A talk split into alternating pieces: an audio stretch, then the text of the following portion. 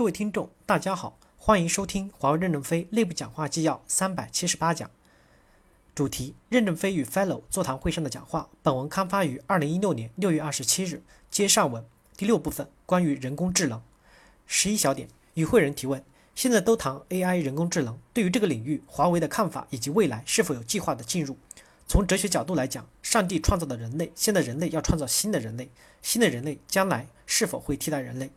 任正非回答说，人类创造的新人类有可能取代我们真取代我们真人类，这是霍金和比尔盖茨以前的观点。我们看到负面的一面，也要看到正面的一面。人类的生产服务过程可能实现人工智能化。过去我们所期望的物质财富和精神财富极大的丰富都可能实现，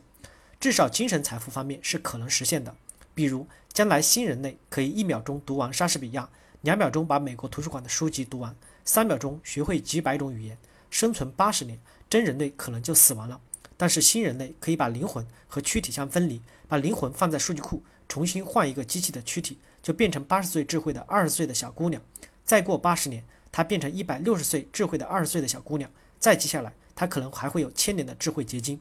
这类样的人类创造的电视剧，它就不会再出现抗日神剧，因为它懂历史，懂科学。新人类肯定比我们真人类更智慧，让我们的生产服务智能化。林涛回答说，华为在人工智能领域是有布局的。二零一二实验室的诺亚方舟在研究，面对我们上不碰应用下不碰数据的原则，我们如何运用人工智能。实际上我们在电信领域是有尝试的，比如我们可以快速的帮客户找到网上的问题，可以帮助客户提高与用户之间的粘性，这样可以给运营商带来现实的价值。如何使我们自己的工程、交付流程人工智能化，只是我们在做这方面的研究，没有大力向外宣传。第七部分，关于网络能源。十二小点，与会人提问：华为以前的成功很多依赖于数学的算法和工具，无论对软件还是对硬件，现在能源越深入研究，越发现相当于跟物理化学有关了。任正非回答说，公司主航道就是要攻克大信息流量的疏导，大数据里最大的困难就是发热，硬件工程、电子工艺最大的问题就是散热。有位专家说，未来 百分之五十 的能源将消耗在芯片上，散热和发热机里也可能是电子技术最核心的竞争力。芯片的发热是没有任何价值的，发出多少热就要散出多散出去多少热。发热和散热是同样重大的科研科技，所以发热机理与散热问题是大数据传送的关键挑战，我们需要加加大投入研究。我在乌克兰跟很多的学院的教授座谈，他们说散热问题完全可以用数学解决。我们的热管虽然跟谁都不合作，自己闷着头干，能做出什么样的水平？热导是宇航技术，为什么不能跟有名的宇航研究所、科学家和学院合作呢？乌克兰、俄罗斯的战斗机加工不如美国的精密，他们把翅膀故意做得粗糙一点，让上面贴附一层空气层流，贴附在翅膀的层流润滑，飞得跟飞美国战斗机一样快。如果没有很好的模拟水平，这是绝对做不到的，这是高空的动力水平。那么想想，我们公司的散热原理是什么呢？我们要重点研究发热机制，芯片为什么会发热，线路为什么会发热，为什么发那么多热，这个热能不能降下来，怎么把热散出去。从这个角度开始，我们研究为什么要电源，要多少电源，能不能少一点电源，不要电源行不行。我们要解决芯片发热的机理问题，以及如何把热散出去，能不能几秒钟将手机充满。第三大部分，随着时代的发展，华为正在不断的变革，只有力出一孔，力出一孔的团结奋斗，才可能有未来的成功。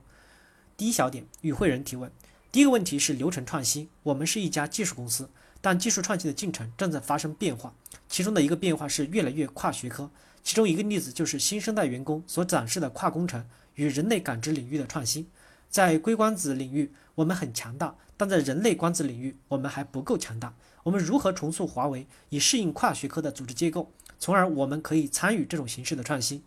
问题的第二部分相对有点现实，因为我们有中央软件，有中央硬件，我们有网络，这是我们非常强的领域。但是我认为我们需要人类感知的其他学科以及技术集成生物学。